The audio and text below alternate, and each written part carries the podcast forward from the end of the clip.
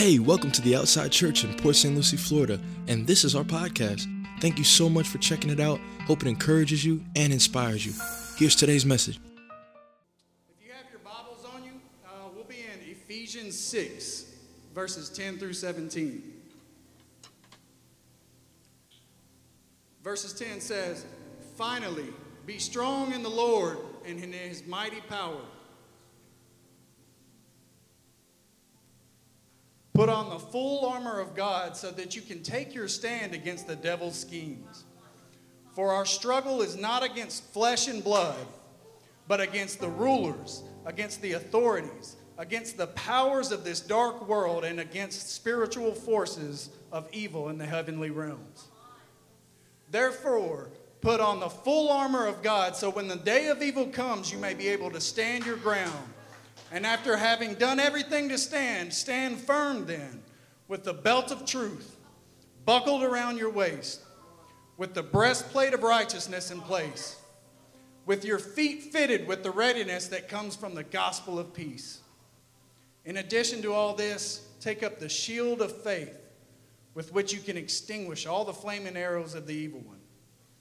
And take the helmet of salvation, the sword of the Spirit, which is the Word of God. Life is tough. The Bible makes it clear that all of us will face battles throughout our lives. We'll face struggles of all sorts. But as believers, we have to understand how to fight these battles. We have to understand that though we may face physical battles, they're actually spiritual in nature. That we wrestle not against flesh and blood, but of, of principalities and powers. Instead, we are really fighting spiritual enemies. Today, I want to talk to you about armor. There are generally two types of armor mentioned in the Bible one armor is for the body, one that you would see a soldier go out onto the battlefield with, and the other is for the spirit, for a different type of warfare.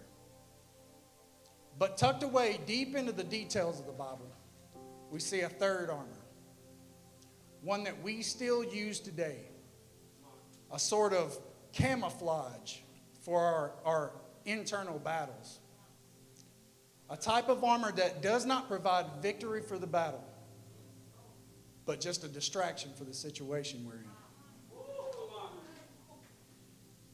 You can connect with, it, with what I mean if you've ever worn the wrong thing out.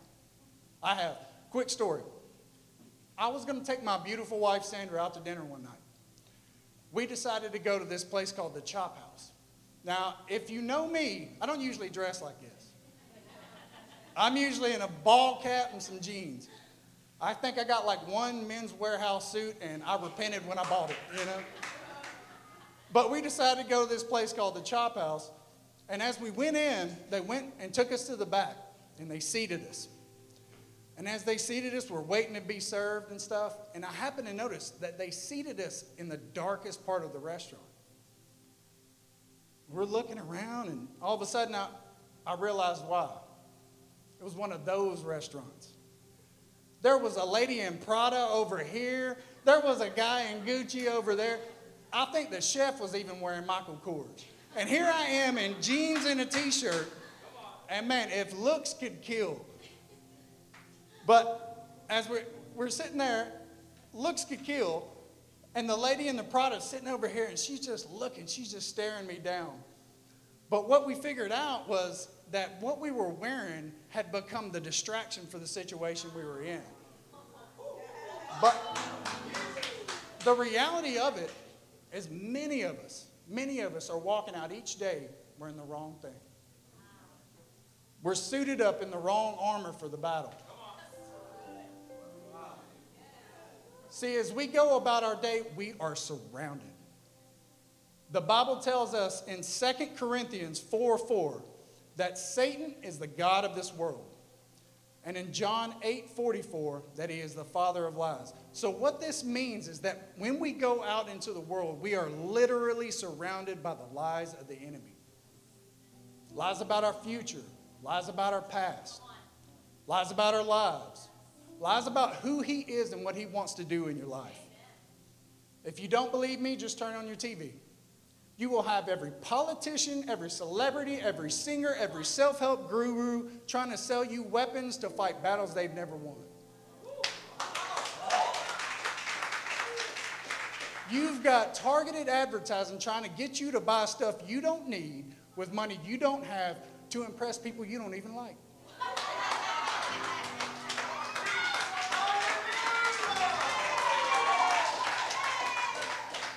You've got news media that no longer cares about getting the story right, they just care about getting it first. We live in a time of the most technologically advanced era. We, the greatest advances you now enjoy today, the things that give you the most comfort, happened just in the last 30 years. But what we're seeing is that suicide is at an epidemic level. Suicide is the highest it's been since the Great Depression. Suicide is now the leading cause, the fourth leading cause of death in the world. The enemy is lying to us. He's lying to us. We are surrounded. We are immersed in a culture of corruption. And the devil is at work behind the scenes in all this, normalizing these lies in an attempt to, to, to break down your walls, to get, you to, to get you to feel different about these things. The world is trying to give us a strange armor as a distraction for our battles. See, the world can only give you what it has. 1 John 2:16 says, "For everything in the world, the lust of the flesh, the lust of the eyes, and the pride of life comes not from the Father, but of the world." Tonight I want to talk to you about the three ways strange armor comes. First night, first way that strange armor comes is it will come by the lust of the eyes, the distraction of covetousness. To covet is to have a strong desire of something of someone else's or just an unnatural desire for something you already have. In short, covetousness is greed. See, the world loves to give the impression, the impression that Wealth is the measure of a man. And we begin to covet the things of the world. When we begin to covet the things of the world, our, our focus is taken off God and it's turned onto ourselves. It becomes an idol to us. And ultimately, it destroys us. In 2008, the world went through a massive financial crisis. You know this as the, the Great Recession. Mortgages defaulted, banks collapsed, the stock market nosedived, and it all had a central cause it was covetousness. The world had become greedy. Greedy banks handed out mortgages with no little to no forethought or oversight. Home loans with adjustable interest rates that would balloon the payment as the rate increased. People began to see the ability to own homes well beyond their means and would later default on those mortgages. And to make it worse, greedy stockbrokers, in an attempt to cash in on this housing boom, created mortgage backed securities. So, as the homeowners began to default, to default on the loans, the banks were left holding the properties instead of the mortgages, which collapsed the securities market. It was a domino effect. And it took a worldwide stabilization from the government to, to get the market going back again. All because we had to have bigger and better. And the, ha- the enemy is happy to give you all this if it'll take the place of God in your life. See, all too often, we try to link our self worth with our financial worth. That what I have is an expression of my value. And as we acquire more possessions and we acquire more possessions, we acquire more need. Because the next time we hit the next tax bracket, the next time we buy the next house, as we get up there and we think we should have come to the place where we will have arrived, we see the next mountain to conquer. So it creates a vacuum. We're never full.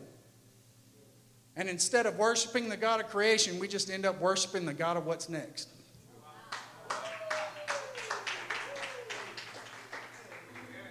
We see this played out in the Gospel of Luke. Jesus in the, in the story is approached by a rich young ruler who asked Jesus, What must I do to be saved? Jesus says, You know the commandments, go and do those. The ruler says, I've done all those things since my youth. What more can I do? And he said, You still lack one thing. He said, Go and sell all you have and give to the poor, and then come follow me. When the man heard this, he became sad, and he turned around and left. He gave up salvation for his strange armor. See, Jesus saw his armor. See, for the rich man, his possession became the armor he wore for the battle he was fighting. The battle told him that if he could just earn enough, if he could just have enough, maybe he would be enough. But see, in the battle of self worth, strange armor just creates strongholds. A famous writer once said, A man is not what he thinks he is, he is what he hides. When we use the things of this world to hide the battle we're fighting, we tend to build a fortress around our dysfunction. It becomes so difficult to receive the truth after building this narrative of distraction. See, the rich man couldn't let go of his wealth in order to gain his freedom. He couldn't wrap his mind that that's what it would take. That his riches, that he would fit into the gates of heaven, but his riches wouldn't. The rich man could not let go. He had believed this lie of the enemy for so long that he was willing to walk away to protect it. The same thing happened to Pharaoh in the book of Exodus. After bringing the plagues on the people of Egypt because of the hardness of Pharaoh's heart, God finally relented and let the people of Israel go. But even after he released them, he set out to destroy them. Even after he had felt the wrath of God, even after he had seen the power of God poured out on the people of Egypt, he still hardened his heart and was destroyed for it.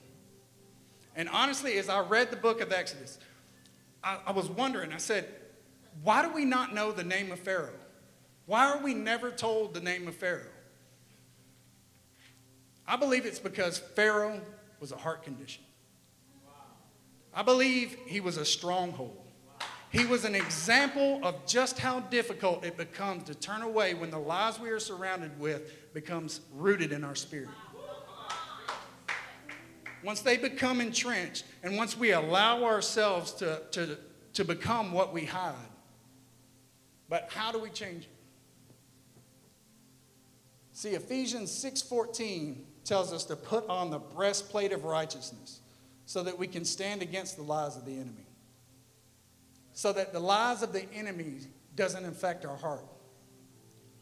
So that our spirit isn't carried away captive.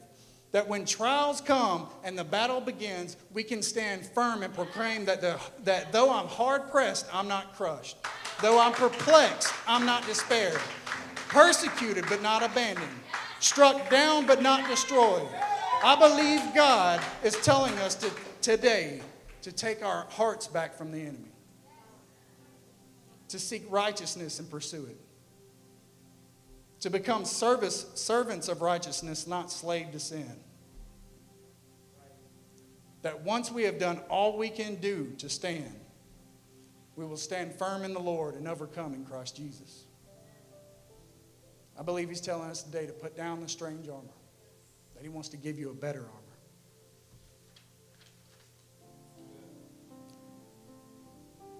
The next armor that the world gives is the lust of flesh. Now, this is anything we hide behind of a carnal nature. Galatians 5 17 through 21 describes these as sexual immorality, impurity, sensuality, idolatry, drunkenness, rivalries, anger, and jealousy our world is doing its level best to normalize these, these lusts of the flesh in normal society. It's normal for drunkenness. Today, it's normal for sexual immorality. Today, it's normal for rivalries and anger. What used to be taboo just 20 years ago is the new normal today. Today, people rely on this armor as part of their identity. They hold rallies for this armor, they create holidays for this armor make excuses for this armor. Today, 16 states have declared a public health crisis over pornography. Over 1 million people each day in the world are infected with an STD. Today, global alcoholism has risen 70%. Today, every 62 minutes, someone dies of an eating disorder. It seems like the armor that the world has given us to fight our battles is just killing us quicker. And we wonder why life expectancy is declining. Today, we look at life as something to survive rather than something to cherish. And we use relationships only to fill a void. The woman at the well used this strange armor in the book of John. As Jesus is headed back to Galilee around midday, he stops by a well in Samaria. A woman comes to draw water, and Jesus asks for a drink. The woman angrily asks, Who are you to ask a Samaritan woman for a drink? See, she became defensive. She had her armor on. Maybe it was because Jews and Samaritans didn't get along. Maybe it was because in those days, no respectable woman ever drew water from the well at the hottest part of the day. Maybe what looked like drawing well, water from a well was actually her, running, her, running from her people in shame. But Jesus saw it. He tells her to go get her husband. She says, I don't have one. He says, You're right. You've had five, and the one you're with is not your own. He called out her armor. See, the Samaritan woman thought that maybe if my, my bed is full, my heart won't be empty. Maybe if, my, if I have arms to hold me, I won't have to be lonely. Maybe the illusion of love is better than nothing, but the armor she used in the battle of rejection only served to separate her more. Strange armor is simply sinful distraction. So when we rely on the power of sin rather than the power of God, there becomes an estrangement of the relationship, a separation. Isaiah 59 2 says, Your iniquities made a separation between you and me. That's why we can make no provision for the flesh because though the spirit is willing, the flesh is weak and the heart is deceitful.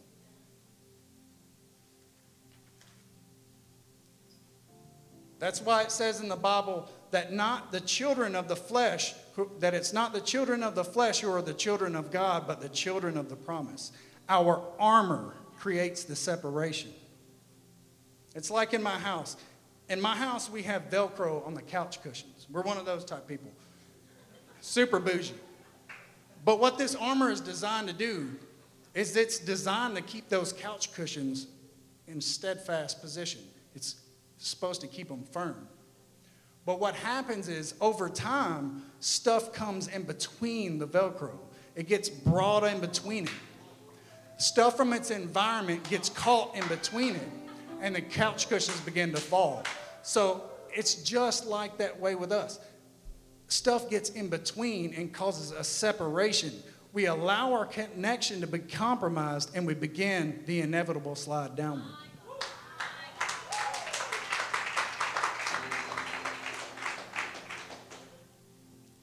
It's just like the story of Solomon in 1 Kings. Now, Solomon was the wisest of kings. God granted him all wisdom when he had asked for it. He had granted him wisdom like he had never known, and wealth and favor followed Solomon. It rested on Solomon like a dew. But the one thing Solomon was not to do was to intermarry with foreign wives, lust of the flesh. That's because God knew something that Solomon didn't. See, God knew that for Solomon to remain steadfast, he couldn't allow his connection to become compromised. He couldn't allow a lot of stuff to come in between. He couldn't give into the lust of the flesh, or it would become the strange armor he wore in the battle of fulfillment. See, Solomon's story was less about a deliberate obedience and more about a subtle separation that comes when we choose the wrong armor. James 4:1 says, "Where do wars and fights come from among you? Do they not come from your desires for pleasure that war in your members? See, I believe God is giving us a choice today. I believe God is telling us that the armor we choose will determine the outcome of the battle. Ephesians 6 says, Stand firm then with the belt of truth buckled around your waist. You know, I had always wondered why would Paul start with the belt? And then I realized one day that it's because his truth holds it all together. His truth is what should surround us. That when the world is a mess and pushing an agenda, his truth is the thing that keeps us upright. His truth is his spirit. His truth is his word. His truth is his mercy. His truth is the righteous self expression of an almighty God. And it has all power to pull down every lie of, of the enemy in the world around us.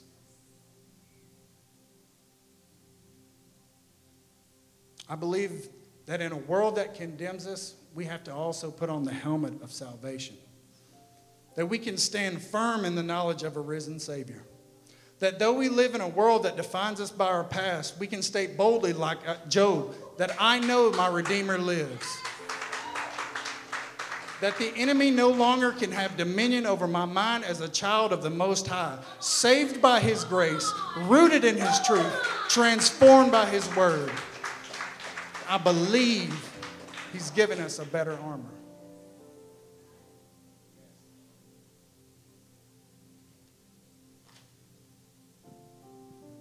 The last piece of armor that the world will give you comes in the form of the pride of life.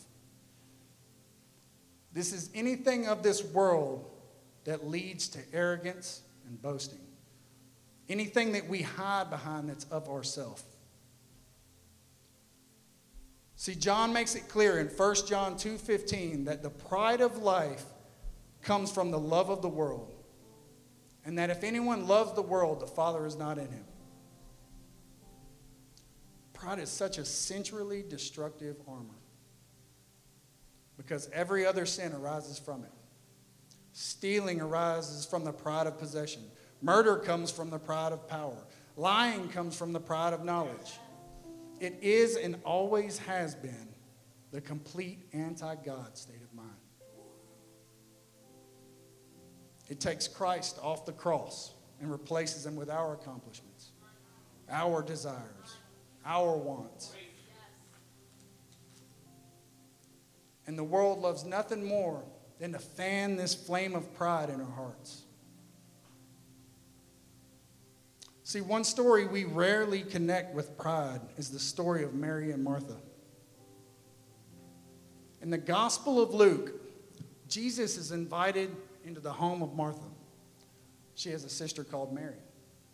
And as Martha's distracted with the preparations that have to be made, Mary just patiently sits at the feet of, the, of, of Christ and listens to what he has to say.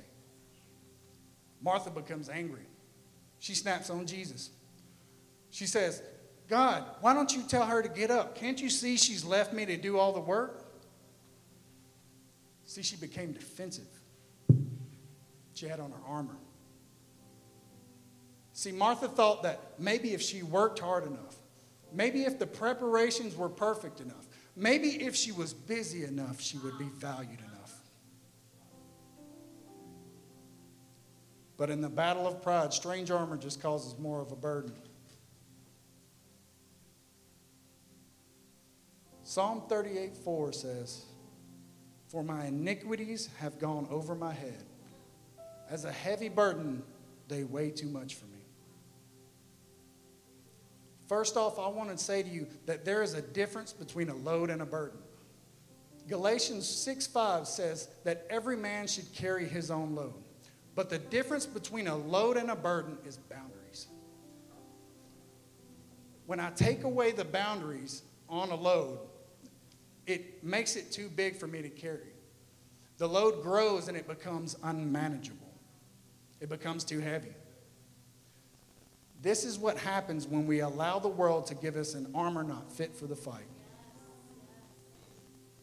Whenever we fight spiritual entities, with physical elements, we are removing the boundaries of the battle. And just as the spiritual never bows to the physical, when we remove the boundaries, we remove the power.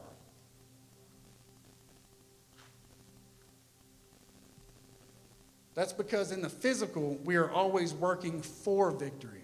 But in the spiritual, we are working from a position of victory. See, I've seen the last page of the Bible. I can tell you that the battle you're fighting today, it's already been won. The giant you're facing today, it's already been slain. In the words of Billy Graham, I've seen the last page. It's going to be all right.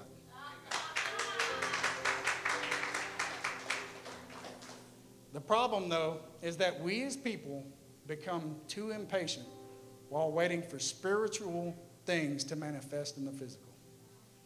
We become like the Israelites in Exodus, delivered by the mighty hand of God. And after Moses is up on the mountain for too long, they return to idol worship.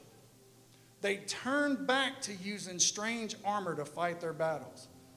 They had just seen the most massive display of power they were just delivered from 430 years of slavery in Egypt, had their enemy miraculously defeated, and once Moses is up on the day on the mountain for 40 days, they're just like, well, he left us to die. It's crazy, but it's us. We're Israel. We're so quick to use things we can see to fight battles we can't. But there's a surefire way to change this. There's a way to take the power back. Ephesians 6 says, Take up the whole armor of God. But to take it up, you're going to have to put some stuff down. He says, Come unto me, all you who are weary and heavy laden, and I will give you rest. For my burden is light and my yoke is easy. I believe today is the day to restore the boundaries and lighten the burden.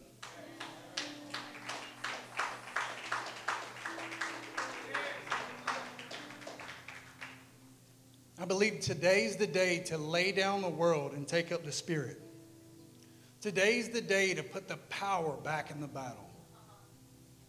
I believe the world seeks to put heavy burdens on our shoulders, that the world tries to steal our peace. But I believe God is calling us to fit ourselves with the peace that only Jesus can bring. That even though this world does everything to weigh us down, we can have peace today, knowing the battle's won. We can have peace today knowing that He rose from the grave. We can have peace when we call on His name because the burdens we bear, He took to the cross. In the story of David, we're told that David was a man after God's own heart. See, David was a man who knew his armor. In 1 Samuel 17, as David is about to kill his giant in the valley of Elah, the Bible says, Moreover, David said, The Lord who delivered me from the paw of the lion, and the Lord who delivered me from the paw of the bear, he will deliver me from the hand of this Philistine. And Saul said to David, Go, and the Lord be with you. So Saul clothed David in his armor. He put a bronze helmet on his head. He also clothed him with a coat of mail. David fastened his sword to his armor and tried to walk. once he, he walked, he said, Can't fight with these. Strange armor. See, David knew his armor. As the world around him began to give him armor for a battle they had never won, David said, I can't fight with this. Armor hasn't been tested, but my armor. My armor saved me from the paw of the bear. My armor saved me from the mouth of the lion. My armor saved me from the wolf in the forest, and I know if I trust him today, he'll save me from the giant in the valley. My armor's never lost a battle. He's always been faithful. And that's how giants always fall. One small act of faith and one big God. As I close, I just want to ask you Are you fighting a giant today? Are you up against something that just seems too big? Have you been using strange armor to fight battles nobody knows about? I did. For years, I would grab a bottle of alcohol and fight my battles. I thought if, if I could just cling to this armor, maybe they wouldn't have to know. If I could just cling to this armor, maybe they wouldn't know how bad it hurts. I think God wants to give you a better armor today. One that will give you victory in the fight and not just a distraction for your situation. But you got to lay some stuff down. Are you willing to lay it down Gracious Heavenly Father, I just ask you to bless every heart under the sound of my voice. Lord, for the people who've been fighting battles no one knows about. Lord, for the people who've been relying on strange armor for too long. Lord, I just ask you, Lord, go to them. Give them the strength, give them the peace. Build them up, Lord, and help them to conquer their giants. Gracious Heavenly Father, we praise you today and we thank you in Jesus' name.